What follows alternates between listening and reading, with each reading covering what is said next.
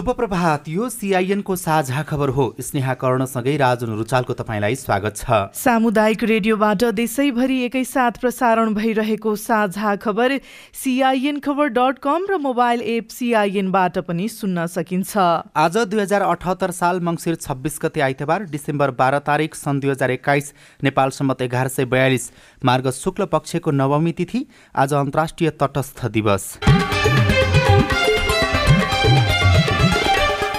सल्यानको radio Rapti आजबाट पन्ध्रौँ वर्ष प्रवेश गरेको अवसरमा उत्तरोत्तर प्रगतिको शुभकामना व्यक्त गर्दै साझा खबरमा प्रमुख खबरका शीर्षकहरू। काङ्ग्रेस महाधिवेशन पुरानो गुट भत्कियो नयाँ थपियो। सभापतिमा छजना उम्मेद्वार महामन्त्रीमा युवाहरूको प्रतिस्पर्धा एक सय चौतिस पदका लागि पाँच सय अडचालिसजना चुनावी मैदानमा। पहुँचवालालाई कोरोनाको बुस्टर डोज लगाइँदै मलेसियाले सबै क्षेत्रमा श्रमिक लिने सुरक्षामा नेपाली मात्रै।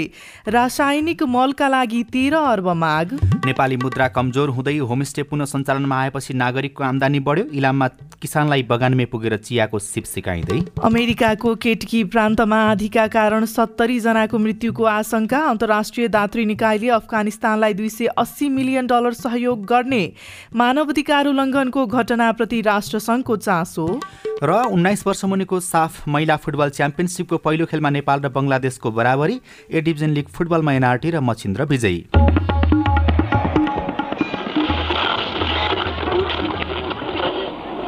रेडियो।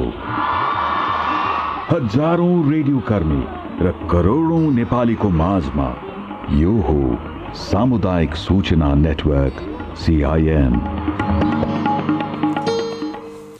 साझा खबरको सबैभन्दा सुरुमा काङ्ग्रेस महाधिवेशन र उम्मेद्वारहरूको प्रसङ्ग। आगामी पाँच वर्षका लागि आफ्नो नेतृत्व छान्न काङ्ग्रेसमा चुनावी प्रक्रिया सुरु भएको छ। तीन तहका आगामी निर्वाचनसहित समग्र राजनीतिमा काङ्ग्रेसलाई अब्बल बनाउन भन्दै नेताहरू प्यानलसहित प्रतिस्पर्धामा उत्रिएका छन्। सभापतिका दावेदार रामचन्द्र पौडेलले सक्रिय राजनीतिबाट विदा लिनुभएको छ भने बहालवाला सभापति शेरबहादुर देउवा काङ्ग्रेसमा अझै पनि आफ्नो नेतृत्वको औचित्य पुष्टि गर्ने प्रयासमा रहनु भएको छ। उहाँलाई चुनौती दिन युवाको समूहको नेतृत्व गर्दै शेखर कोइराला अघि बढ्नु भएको छ। त्यस्तै प्रकाश मानसिंह र विमलेन्द्र निधिको उम्मेद्वारीले प्रतिस्पर्धालाई पेचिलो बनाएको छ। सभापति पदमै उम्मेद्वारी दिनुभएका कल्याण गुरुङ र युवराज नेउपानेले पनि लोकतान्त्रिक प्रतिस्पर्धालाई नै प्रवर्धन गर्नु भएको छ। प्रधानमन्त्री समेत रहनुभएका देउवा फेरि पनि सभापतिमा दोहोरिन आफ्नो तर्फबाट कुनै पनि कसर बाँकी नराख्ने मनस्थितिमा देखिनु भएको छ। पहिलो चरणमा विजयी हुन नसकेमा दोस्रो चरणमा शेखर प्रकाशमान र विमलेन्द्र मिल्न सक्छन् भन्नेमा देउवा सतर्क पनि रहनु भएको छ। त्यसैले उहाँले कृष्णप्रसाद सिटौलासँग समीकरण बनाउनु भएको छ। सिटौलासँगको समीकरण गरेर प्रदीप पौडेललाई महामन्त्री र उमाकान्त चौधरीलाई सह महामन्त्री बनाएपछि देउवा पक्षमै असन्तुष्टि देखिएको छ। दुई मध्ये एक महामन्त्रीमा प्रकाश शरण महत र अर्कोमा पौडेल उम्मेद्वार भएपछि यही पदका दावेदार बालकृष्ण खाँड ज्ञानेन्द्र बहादुर कार्की एनपी साउदले असन्तुष्टि पोखेका छन्। उता सभापतिका अर्का प्रत्याशी शेखर कोइरालाले पदाधिकारीमा प्रभावशाली नेताहरूको टिम बनाएर देउवा सामु कडा चुनौती प्रस्तुत गर्नु भएको छ। उहाँले पदाधिकारीमा युवा नेताहरू चन्द्र भण्डारी धनराज गुरुङ गगन थापा बद्री पाण्डे देवराज चालिसे जीवन परियारलाई जोड्नु भएको छ। विगतमा रामचन्द्र र शशाङ्क कोइराला दुवैको विश्वास जित्न सबैलाई उहाँले टिममा समेट्नु भएको छ तर कोइराला परिवार भने एकजुट देखिएको छैन। अर्कोतर्फ सभापतिमा उम्मेदवारी दिनुभएका प्रकाशमान सिंहले पुरै प्यानल बनाउनु भएको छैन। उपसभापति र महामन्त्रीमा एक एकजना मात्रै अघि सार्नु भएको छ। सहमहामन्त्रीमा एकजना पनि उम्मेद्वार बनाउनु भएको छैन। सिंहको प्यानलबाट उपसभापति बन्नुभएका सुजता कोइराला हुनुहुन्छ भने विश्वप्रकाश शर्मा महामन्त्रीको उम्मेद्वार हुनुहुन्छ। त्यस्तै विमलेन्द्र निधिको पनि पुरै प्यानल छैन। दुई उपसभापति र दुई महामन्त्री पद रहेकोमा एक एकजना मात्रै अघि सार्नु भएको छ। उहाँको तर्फबाट दिव्यश्वरी शाह उपसभापतिको उम्मेद्वार बन्नुभएको छ भने डाक्टर राजाराम कार्की महामन्त्रीको उम्मेद्वार बन्नुभएको छ। त्यस्तै आठ सहमहामन्त्रीमा उहाँले एकजना पनि उम्मेद्वार अगाडि सार्नु भएको छैन। उम्मेदवारी दर्ता गर्ने क्रममा कङ्ग्रेसका सभापति शेरबहादुर देवालले आगामी निर्वाचनमा नेपाली काङ्ग्रेसलाई बहुमत दिलाउन आफूले उम्मेदवारी दिएको बताउनु भएको छ। मेरो नेतृत्वमा आगामी तीन तहका निर्वाचनमा जाँदा पक्कै पनि पार्टीमा बहुमत आउँछ। सभापतिमा पहिलो चरणमै विजयी हुनेछु उहाँले संक्षिप्त प्रतिक्रिया दिँदै भन्नुभयो। त्यस्तै नेता शेखर कोइरालाले पार्टी भित्र समूहले देशको परिस्थिति र पार्टीभित्रको अवस्थालाई सुधार गर्न नयाँ सोच र विचारका साथ कार्यक्रम लिएर अगाडि बढेको पनि बताउनु भएको छ। नयाँ कार्यशैली नयाँ विचार नयाँ सोच र नयाँ कार्यक्रमहरू लिएर हामी अगाडि बढ्छौँ। नेपाली कङ्ग्रेसको प्रतिस्पर्धामा तपाईँहरूले हामीहरूलाई सधैँ युवाहरूको जोसलाई सधैँ तपाईँहरूले अगाडि बढाउनु भएको छ। र अहिलेको महाधिवेशनमा पनि जुन प्रतिनिधि आउनुभएको छ कम्तीमा पनि पहिलो पटक महाधिवेशन प्रतिनिधि आउनुभएको युवाहरू नै एकाउन्न प्रतिशत हुनुहुन्छ भनेपछि नै तपाईँ बुझ्नुहोस् सत्ताबाट केही हुने छैन भन्ने कुरा पनि बुझ्नुहोस् तपाईँहरू नेता प्रकाशमान सिंहले पनि आफू सभापतिको स्वाभाविक उम्मेद्वार भएकाले उम्मेदवारी दिएको बताउनु भएको छ। नेपाली कङ्ग्रेस पार्टी भन्नको लागि डेमोक्रेटिक पार्टी भन्ने यो आन्तरिक लोकतान्त्रिक अभ्यास नगरेको कारणले गर्दाखेरि त्यसलाई चाहिँ समाप्त गर्नको लागि विधि सम्मत र नियम सम्मत तवरले हरेक निर्णय गर्दाखेरि जस जसलाई प्रक्रियामा चाहिँ समावेश गर्नुपर्ने हो सबैलाई समावेश गरेर म चाहिँ डिसिसन लिएर यो पार्टीलाई एउटा चाहिँ ट्रुली डेमोक्रेटिक पार्टीको रूपमा गतिशील पार्टीको रूपमा म यो पार्टीलाई चाहिँ परिणत गर्नुको लागि मेरो उम्मेदवारी मैले चाहिँ दिइरहेको छु। यस्तै वर्तमान उपसभापति विमलेन्द्र निधिले पनि सभापति पदका लागि मनोनयन दर्ता गराउनु भएको छ। उहाँले मनोनयन दर्ता गराउने क्रममा आफूले पार्टीलाई एकताबद्ध रूपमा अघि बढाउने पनि विश्वास व्यक्त गर्नुभयो। मैले नेपाली काङ्ग्रेसलाई नेपाली काङ्ग्रेसको माध्यमबाट सङ्घीय लोकतान्त्रिक गणतन्त्रात्मक शासन प्रणालीको र हामीले बनाएको संविधानको सफल कार्यान्वयनको लागि नेपाली जनता समक्ष मतदाता समक्ष अभियान चलाउन चाहन्छु अपिल गर्न चाहन्छु। ताकि आगामी निर्वाचनमा नेपाली काङ्ग्रेसले बहुत प्राप्त गरोस्। काङ्ग्रेसको चौधौँ महाधिवेशनमा केन्द्रीय कार्य समितिमा पुग्नका लागि पाँच सय अडचालिसजना चुनावी मैदानमा उत्रिएका छन्। सभापतिदेखि केन्द्रीय सदस्यसम्म एक सय चौतिस पदका लागि उनीहरूले हिजो मनोनयन दर्ता गरेका हुन्।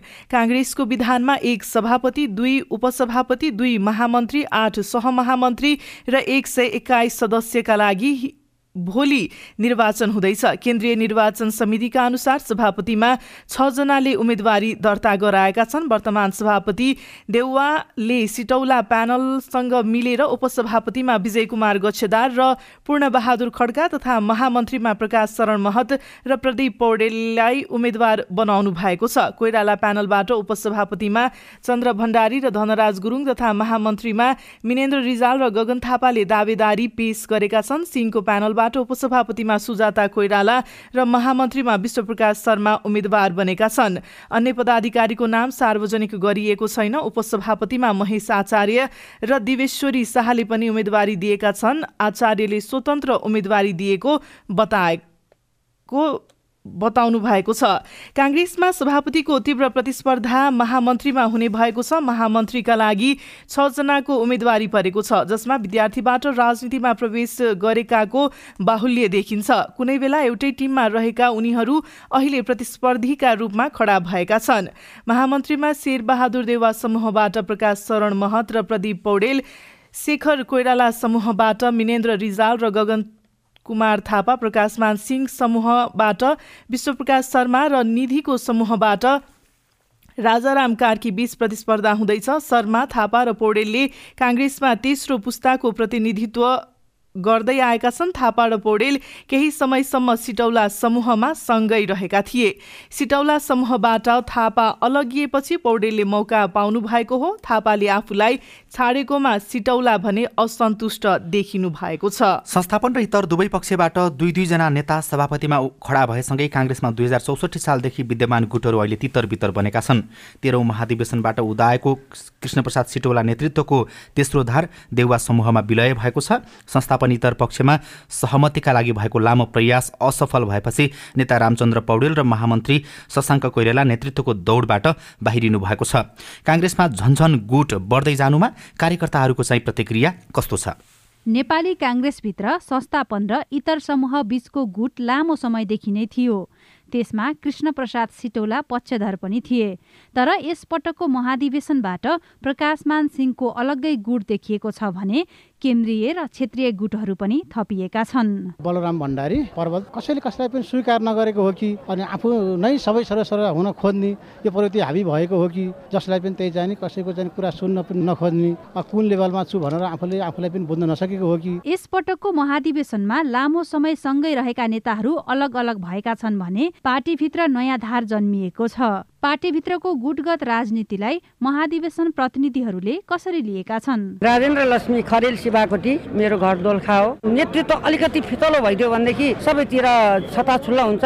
यो मेरै घर हो यो मैले जित्नुपर्छ मलाई द्या यो पटक मलाई द्या अर्को पटक मलाई द्या भनेर भनिराख्नु भन्दा अलिकति सत्तरी उकालो चढेका नेताहरूले साइड लाग्दिया भए सत्तरी उनीहरूका जुन छन् जति पनि आफ्नो प्रतिभा देखाउन खोज्ने साथीहरू हुनुहुन्छ उहाँहरूले चान्स पनि पाउनुहुन्थ्यो।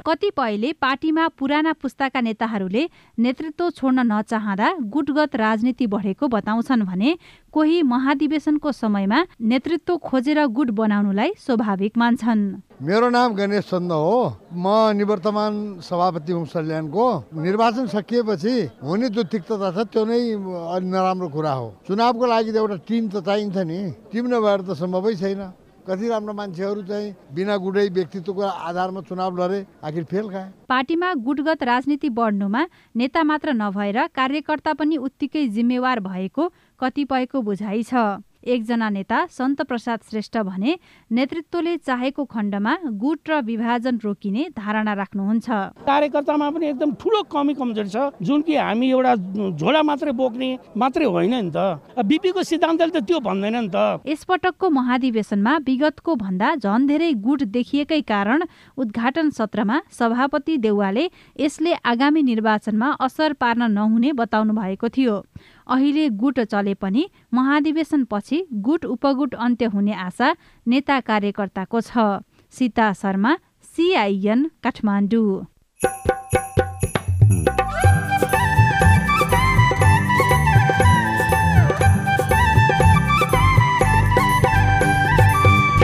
सामुदायिक सूचना नेटवर्क सिआइएन मार्फत देशभरि प्रसारण भइरहेको साझा खबरमा होमस्टे चलाएपछि नागरिकको जीवनस्तर फेरियो। अब भर्खर सुरुवात भएको छ फेरि चल्नलाई। चल्ने बेलामा चाहिँ मेरो घर खर्च चाहिँ राम्रोसँग चल्छ। कोही बेला पचास साठीजना कोही बेला आइसीजना पनि पुग्छ।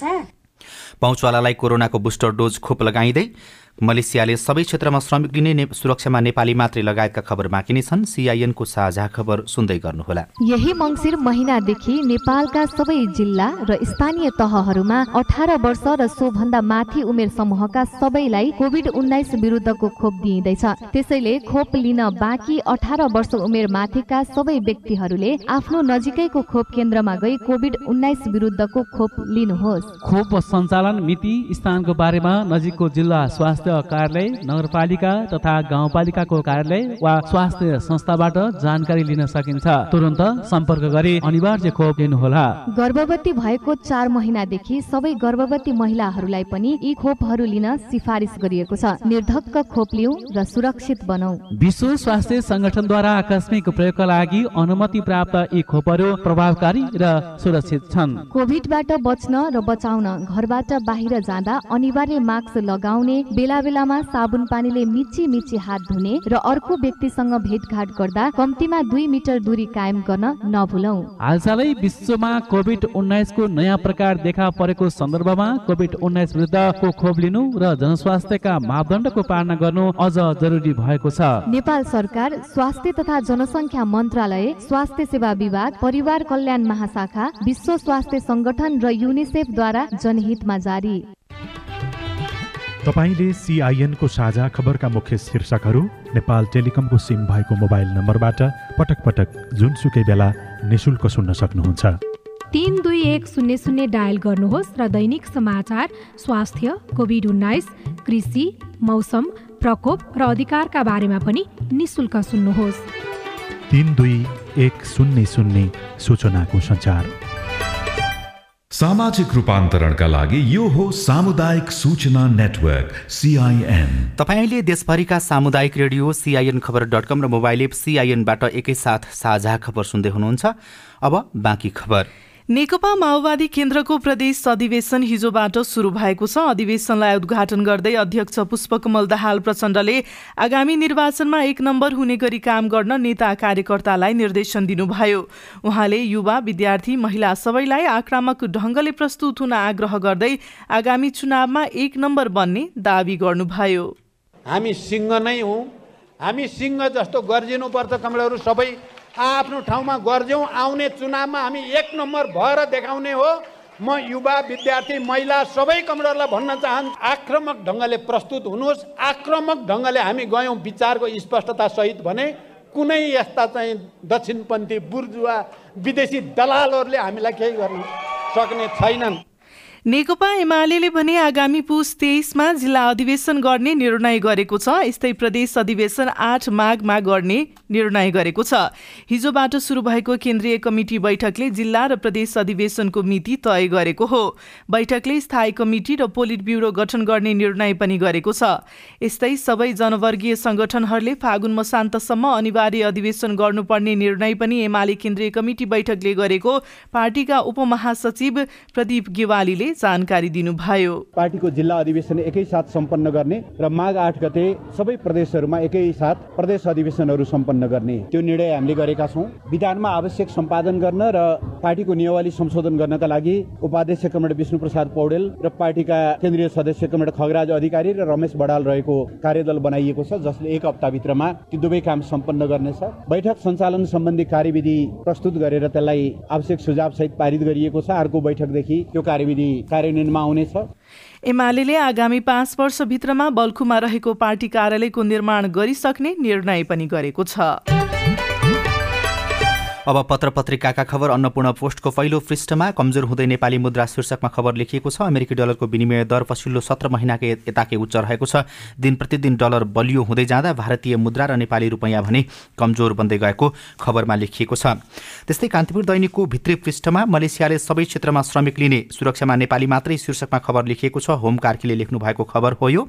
आप्रवासी श्रमिकको अभाव झेलिरहेको मलेसियाले सबै क्षेत्रमा कामदार ल्याउने निर्णय गरेको छ। मलेसियाले यसअघि पहिलो चरण चरणमा प्लान्टेसन रबर र पाम उद्योगमा विशेष अनुमति लिएपछि मात्रै श्रमिक भर्ना गर्ने नीति लिएको थियो। मलेसिया सरकारको मन्त्री परिषद बैठकले शुक्रबार उत्पादन कृषि प्लान्टेसन सेवा घरेलु क्षेत्रमा सबै स्रोत देशबाट श्रमिक ल्याउने निर्णय गरेको हो तर नेपालीलाई भने उनीहरूले सुरक्षा क्षेत्रमा मात्रै लिने बताएका छन्।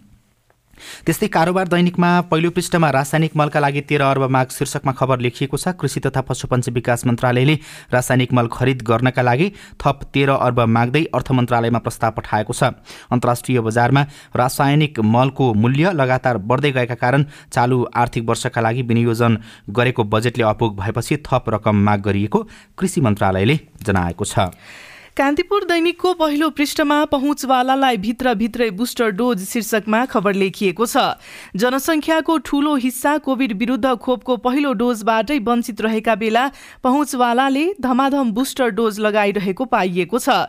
सरकारले बुस्टर डोजबारे कुनै निर्णय गरेको छैन तर केही स्वास्थ्यकर्मी राजनीतिकर्मी र प्रशासकले बुस्टर डोज लगाउने क्रम एक साता यता तीव्र बनेको छ। स्वास्थ्य मन्त्रालयका एक अधिकारीका अनुसार बुस्टर डोजको रूपमा एस्ट्रोजेनिका भेरोसेल र फाइजर खोप लगाइएको छ। बुस्टर डोज वा अतिरिक्त मात्रा जे नाम दिनुहोस् यो लगाउने क्रम ठुला बडाबाटै चलेको छ ती अधिकारीले बताएको खबरमा लेखिएको छ। राजधानीकै एक चिकित्सकले आफूसहित धेरै बुस्टर डोज लगाइसकेको बताएका छन्। धेरैजसोले पहिले लिएको कोभिसिल्ड भेरोसेललाई नै बुस्टर डोजको रूपमा लिएको उल्लेख गरिएको छ।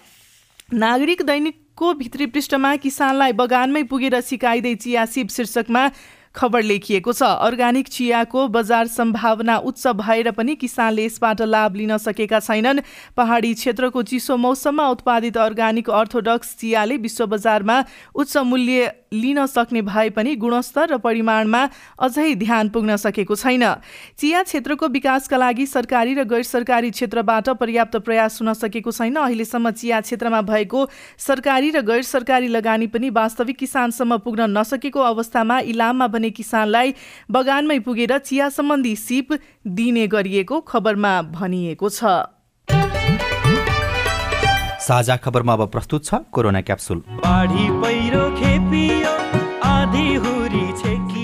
Corona capsule season दुई। क्याप्सुल नम्बर एक सय बयालिस। कोरोना क्याप्सुलमा आजको विषय कोरोनाको खोप र खोप कार्ड सम्बन्धी नागरिकका मनमा जागेका जिज्ञासा र तिनको जवाफ। आजको क्याप्सुलमा समावेश मात्रा चार। कोरोना क्याप्सुलमा आजका पाहुना स्वास्थ्य तथा जनसङ्ख्या मन्त्रालयका सहप्रवक्ता डाक्टर समीर कुमार अधिकारी। विदेशमा काम गर्न जाने नेपालीले भिसा श्रम अनुमति तथा टिकटका लागि काठमाडौँमा केही दिन बिताउनै पर्छ। तर सहरको बसाई सस्तो छैन।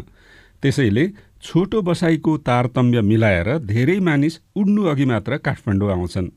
खोप बिना विदेश जान नपाइने भएकाले काठमाडौँमा उनीहरू एक डोज लगाउँदा हुने जनसन एन्ड जनसनको खोप खोज्छन्। विदेश जानेहरूले जनसन एन्ड जनसनको खोप लगाउन कहाँ जाने र कसलाई सम्पर्क गर्ने? थाहा पाउन सुनौ कोरोना क्याप्सुलको पहिलो मात्रा। जोन्सन एन्ड जोन्सन खोप पन्ध्र लाख आठ हजार जति आएको खोप थियो पहिल्यै। त्यो खोप सकिसक्यो। हामीसँग त्यो खोप उपलब्ध छैन। हामीसँग जुन खोप उपलब्ध छ तिनै खोपहरू लगाएर जान हामी अनुरोध गर्छौँ। र विदेश जाने क्रममा अलि अगाडि नै योजना बनाउँदाखेरि दुइटै मात्रा लगाउन पाइने अवस्था हुन्छ। अब अहिलेको अवस्था हेर्दाखेरि केही समयलाई त विदेश जाने आफ्नो योजनाहरू छन् भने पनि पर सार्नु भएकै राम्रो हुन्छ। विदेश जानेलाई जनसन एन्ड जनसनको जस्तै उपत्यका बाहिरका धेरै विद्यालय र अभिभावकलाई फाइजर खोप लगाउने ठाउँ थाहा पाउने उत्सुकता छ। बाह्रदेखि सत्र वर्षका किशोर किशोरीले लगाउन मिल्ने फाइजर खोप उपत्यका बाहिर कहाँ कहाँ लगाउन पाइन्छ? सुनु कोरोना क्याप्सुलको दोस्रो मात्रा। फाइजर खोप पनि निकै थोरै आएको हो जम्मा एक लाख जति मात्रा आएको हो त्यसमध्ये हामीले दुईवटा मात्रा लगाउनु पर्ने भएको हुनाले पैँतालिस हजारको हार आयोगलाई लगाउन सक्ने अवस्था हो बढीमा। त्यो खोपहरू हामीले दीर्घरोगी बाल बालिकाहरूलाई मध्यनजर गरेर लगाएका थियौँ सुरुमा र रहेपछि बाह्रदेखि अठार वर्षको उमेरको बालबालिकालाई पनि खुला गरेका थियौँ। काठमाडौँ उपत्यका र उपत्यका भन्दा बाहिरका गएर चौबिसवटा अस्पतालहरूमा हामीले यो खोपहरू लगाएका थियौँ। अब यसको दोस्रो मात्रा लगाउने गरी खोपहरू राखिएको छ। फाइजर खोप पनि निकै ठुलो मात्रामा निकट भविष्यमै आउने गरी छ। त्यो आएपछि हामीले सबै बालबालिकालाई खुला गर्छौँ सबैले लगाउन पाइन्छ। कोरोनाको नयाँ भेरिएन्ट ओमिक्रोन नेपालमा फेला पर्यो। फेला परेको तेस्रो दिन संक्रमण भएका दुवैजना निको पनि भए। उनीहरूको रिपोर्ट त नेगेटिभ देखियो तर एउटा प्रश्न भने उब्जियो। के अहिले लगाइने खोप नयाँ भेरिएन्टका लागि पनि प्रभावकारी छ त? थाहा पाउन सुनौ कोरोना क्याप्सुलको तेस्रो मात्रा। अहिलेसम्म प्राप्त भएको तथ्याङ्कहरूले काम गर्दैन भनेको छैन। यद्यपि भ्याक्सिनको प्रभावकारिता नयाँ भेरिएन्टका सन्दर्भमा धेरै अध्ययनहरू हुँदैछन्। अहिलेसम्म उपलब्ध भएका विधिहरू भनेका जनस्वास्थ्यका मापदण्डहरू र कोभिड उन्नाइस विरुद्धको यही खोप हो जुन खोपले हाम्रो स्वास्थ्य जटिलता रोक्न सक्छ र प्रभावकारी छ भन्ने नै देखिएको छ। खोप लगाएका कतिपय मानिसले अहिले खोप कार्ड हराएको गुनासो गरेका छन्। कार्ड नदेखाई कतिपय जिल्लामा घुम्न र हवाईजहाज चढ्न पाइँदैन। नहराउनु पर्ने कार्ड हराइ त हाल्यो अब कार्ड कसरी बनाउने? चिन्ता मेटाउन सुनौ कोरोना क्याप्सुलको चौथो तथा अन्तिम मात्रा। कार्ड नहराओस् भन्ने कुराहरू नै बढी ख्याल गर्नुपर्ने हुन्छ। खोप कार्ड हरायो भने तपाईँले गएर खोजेर बुझेर गर्नलाई गाह्रो हुने अवस्था हुन्छ। त्यसरी हामीले खोप लगाइसकेपछि त्यो खोप कार्ड फोटोकपी गरेर स्क्यान गरेर आफूले राख्ने काम गर्नुपर्ने हुन्छ। त्यस्तो हरायो त्यस्तो अवस्था अप्ठ्यारो पर्यो भने हामीले स्क्यान गरेका कपीहरू लिएर फोटोकपी गरेका कुराहरू लिएर जहाँ हामीले खोप लगाएका थियौँ त्यही ठाउँमा गएर हामीले सम्पर्क गर्न सक्छौँ त्यहाँ जिल्लाहरूमा रेकर्ड हुन सक्छ। हामीले त खोप लगाएको धेरै भयो। तपाईँले नि खोप लगाउनु भएको छैन भने अब ढिलो नगर्नु होला किनकि डाक्टरहरू भन्छन् होप इज अन्ली अन खोप। अथवा कोरोनाबाट बच्ने आशा खोपले मात्र जगाएको हो। आफ्नो ओडामा सम्पर्क गर्दा खोप सजिलै लगाउन पाइन्छ भन्ने कुरा त तपाईँलाई थाहै छ। जनसन एन्ड जनसन फाइजर तथा खोप कार्ड सम्बन्धी जनजनको मनका जिज्ञासाको जवाफका मात्राहरूका लागि स्वास्थ्य तथा जनसङ्ख्या मन्त्रालयका सहप्रवक्ता डाक्टर समीर कुमार अधिकारीलाई धन्यवाद र कोरोना क्याप्सुलका मात्राहरू सुन्नुभएकोमा तपाईँलाई पनि धन्यवाद। लौ त कोरोनाको अर्को क्याप्सुलमा फेरि भेटौँला। साझा खबरमा अब विदेशका खबर। अमेरिकाको केटकी प्रान्तमा आएको आँधीका कारण सत्तरी जनाको मृत्यु हुन सक्ने आशंका गरिएको छ। केटकीका गभर्नर एन्डी बेसियरले आँधीका कारण मृत्यु हुन सक्नेको संख्या थप बढ्न सक्ने बताउनु भएको छ। अमेरिकाको विभिन्न प्रान्तमा पछिल्लो समय आँधी र वर्षाका कारण लाखौं मानिस प्रभावित भएका छन्। अन्तर्राष्ट्रिय दात्री निकायले अफगानिस्तानलाई दुई सय अस्सी मिलियन डलर सहयोग उपलब्ध गराउन सहमति जनाएका छन्। विश्व ब्याङ्कका अनुसार संयुक्त राष्ट्रसङ्घको खाद्य र स्वास्थ्य सेवाका लागि अन्तर्राष्ट्रिय दात्री निकायले फ्रिज भएको रकममध्ये दुई सय अस्सी मिलियन डलर अफगानिस्तानलाई उपलब्ध गराउनमा सहमति जनाएका हुन्। र म्यानमारको सेनाले सत्ता कब्जा गरेपछि त्यहाँको मानवाधिकार उल्लङ्घनको घटनाको विषयमा संयुक्त राष्ट्रसङ्घले चासो व्यक्त गरेको छ। ओएचसिएचआरले विज्ञप्ति जारी गर्दै देशभर गम्भीर मानवाधिकार उल्लङ्घनको डरलाग्दो वृद्धिबाट राष्ट्रसङ्घ स्तब्ध भएको जनाएको छ। अब खेल खबर शहीद स्मारक ए डिभिजन लिग फुटबल अन्तर्गत न्युरो टिम एरानटी र मसिन्द्र फुटबल क्लबले जित हासिल गरेका छन्। हिजो भएको पहिलो खेलमा सातोबाट युथ क्लबलाई एक शून्य गोल अन्तरले पराजित गर्दै एनआरटीले पहिलो जित निकालेको हो। त्यस्तै अर्को खेलमा हिमालयन शेर्पालाई तीन शून्य गोल अन्तरले पराजित गर्दै मसिन्द्र शीर्ष स्थानमा उक्लिएको छ। र साफ उन्नाइस वर्ष मुनिको महिला फुटबल च्याम्पियनसिपको पहिलो खेलमा नेपालले बङ्गलादेशसँग गोलरहित बराबरी खेल्दै अङ्क बाँडेको छ। कोरोनापछि पुरानै अवस्थामा फर्किए होमस्टे। रेडियो रिपोर्ट अरू खबर र कार्टुन पनि बाँकी नै छ। सिआइएनको साझा खबर सुन्दै गर्नुहोला।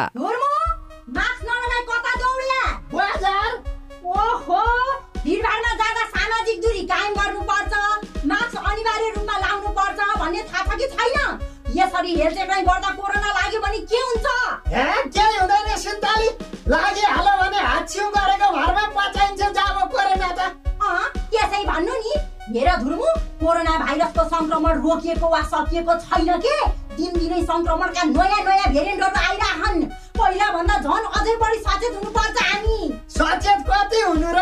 पटक पटक साबुन पानीले हात धोइराखेको छ सेनिटाइजर प्रयोग गरिराखेको छ कोरोनाको खोप पनि लगाइसक्यो अब गर्न चाहिँ के बाँकी रह्यो?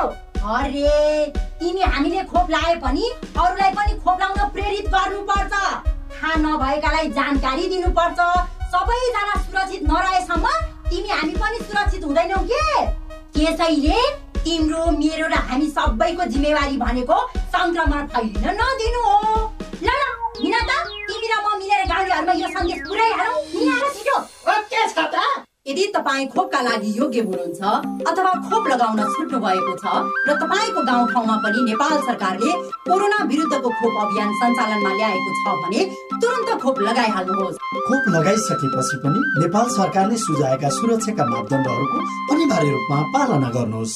आइएनएफ नेपालद्वारा जनहितमा जारी। सामाजिक रूपान्तरणका लागि यो हो सामुदायिक सूचना नेटवर्क सिआइएन साझा खबरमा अब होमस्टे पुनः सञ्चालनको कुरा। सिन्धुपाल्चोकको विकट मानिएको पाँच पोखरी थाङपाल गाउँपालिकाले पाहुना हाम्रो साथी अभियानसँगै सहयोग गरेपछि होमस्टे अर्थात् घरवास व्यवसाय फस्टाउन थालेको छ। होमस्टेकै कारण आन्तरिक तथा बाह्य पर्यटक आउने क्रम बढेको छ भने स्थानीयको जीवनस्तरमा पनि सुधार हुँदै गएको छ। थाङपालकोट माने खर्ककी कान्छी तामाङलाई पाहुनाको स्वागत गर्न भ्याइ नभ्याइ हुन्छ। कहिलेकाहीँ त दिनकै पचासजनासम्म पाहुनाहरू आइपुग्छन्। मैले होमस्टे खोलेको छ। आफूलाई त्यो सारहरू आउनुहुन्छ। आफ्नो लागि चाहिँ किन्नु पऱ्यो छैन। सारहरू अब कोही बेला पचास साठीजना कोही बेला आइसीजना पनि पुग्छ। मैले किन्नु पर्यो छैन आफूले फलफुल लगाएको। होमस्टे सञ्चालकहरू पाहुनालाई आफ्नै करेसामा फलेको अर्ग्यानिक तरकारी तथा खानेकुरा खुवाउँछन्। कोरोनाका कारण केही समय बन्द रहेको होमस्टे बिस्तारै पुरानै अवस्थामा फर्कँदैछ। होमस्टे सञ्चालन भएपछि घर खर्च चलाउन सजिलो भएको अनुभव सुनाउनुहुन्छ अर्का स्थानीय मानबहादुर तामाङ। अब भर्खर सुरुवात भएको छ फेरि चल्नलाई। चल्ने बेलामा चाहिँ मेरो घर खर्च चाहिँ राम्रोसँग चल्छ। मेरो परिवार लाई खाना लाउन इत्यादि सबै पुग्छ। विश्वको नवौं अग्लो स्थानमा पर्ने पाँच पोखरी कुण्डसहित आमायाङ्री ढुकपु डुखाङ हवेली ड्रागन गुफा नागिथाम डाँडा रैथानेश्वरी जस्ता पर्यटकीय स्थलहरूको प्रवर्धनसँगै पर्यटकको रोजाइका गन्तव्य बनाउनका लागि पालिकाले विभिन्न योजनाहरू पनि बनाएको छ। पाहुना हाम्रो साथी अभियानसँगै होमस्टे व्यवसायलाई प्रोत्साहन पनि गरेको गाउँपालिकाका अध्यक्ष टाँसी लामा बताउनुहुन्छ। पाहुना हाम्रो साथी हुन्। हाम्रो गाउँपालिकालाई पर्यटन चाहिँ धेरैभन्दा धेरै माथि ल्याउनु पर्छ त्यो हाम्रो गाउँपालिकाको जनताको आर्थिक जीवनस्तरलाई मजबुत बनाउनलाई बलियो बनाउनलाई एक मात्र पर्यटनको सम्भावना छ भन्ने हिसाबले होमस्टेलाई हामीले प्रवर्धन समिति मार्फतै उहाँहरूलाई धेरै सर सपोर्टिङहरू हाम्रो ठाउँबाट सरसहयोगहरू गरिरहेका छौँ। गाउँपालिकाभित्र फुटबल क्रिकेट ब्याडमिन्टन म्याराथन जस्ता जिल्ला तथा राष्ट्रिय स्तरका खेलकुदका प्रतियोगिताहरू आयोजना हुन थालेपछि आन्तरिक तथा बाह्य पर्यटकको उपस्थिति बढ्दै गएको छ। जसकारण व्यवसायमा चहलपहल बढेको छ भने पर्यटकीय स्थलहरूको प्रचार प्रसारसँगै होमस्टे सेवाबाट स्थानीयको जीविकोपार्जनमा पनि राम्रो टेवा पुगेको छ। सागर खड्का सिआइएन रेडियो मेलम्ची सिन्धुपाल्चोक रिपोर्टसँगै हामी साझा खबरको अन्त्यमा आइपुगेका छौँ। सामुदायिक रेडियो प्रसारक सङ्घद्वारा सञ्चालित सिआइएनको बिहान छ बजेको साझा खबर सक्नु अघि मुख्य मुख्य खबर फेरि एकपटक। काङ्ग्रेस महाधिवेशन पुरानो गुट भत्कियो नयाँ थपियो। सभापतिमा छजना उम्मेद्वार एक सय चौतिस पदका लागि पाँच सय अडचालिसजना चुनावी मैदानमा। पहुँचवालालाई कोरोनाको बुस्टर डोज खोप लगाइँदै मलेसियाले सबै क्षेत्रमा श्रमिक लिने सुरक्षामा नेपाली मात्रै। नेपाली मुद्रा कमजोर हुँदै होमस्टे पुनः सञ्चालनपछि नागरिकको आमदानी बढ्यो। अमेरिकाको केटनी प्रान्तमा आधिका कारण सत्तरी जनाको मृत्यु भएको आशंका अन्तर्राष्ट्रिय दात्री निकायले अफगानिस्तानलाई दुई सय अस्सी मिलियन डलर सहयोग उपलब्ध गराउने। र साफ उन्नाइस वर्ष मुनिको महिला फुटबल च्याम्पियनसिपको पहिलो खेलमा नेपाल र बङ्गलादेश बराबरी। साझा खबरको अन्त्यमा कार्टुन लिएका छौँ राजधानी दैनिकबाट कुरी शीर्षकमा उत्तम नेपालले बनाउनु भएको कार्टुन छ। यहाँ कार्टुनमा दुईजना व्यक्तिहरूलाई देखाइएको छ। उनीहरू सेयर बजारमा लगानी गर्नेहरू हुन् र केही कुराकानी गर्दैछन्। तल चाहिँ यस्तो लेखिएको छ। मनी सेयर बजारको खतरा एक्सपर्ट हो नि। बाबुआमाको वृद्ध भत्ता त ल्याएर लगानी गरेका छु। हवस् त प्राविधिक साथी सुभाष पन्तलाई धन्यवाद। अहिलेलाई राजन रुचाल र स्नेहा कर्ण विदा भयौँ। तपाईँको आजको दिन शुभ होस् नमस्कार। यसपछि देशभरिका सामुदायिक रेडियोबाट कार्यक्रम संवाद प्रसारण हुनेछ। सुन्ने प्रयास गर्नुहोला।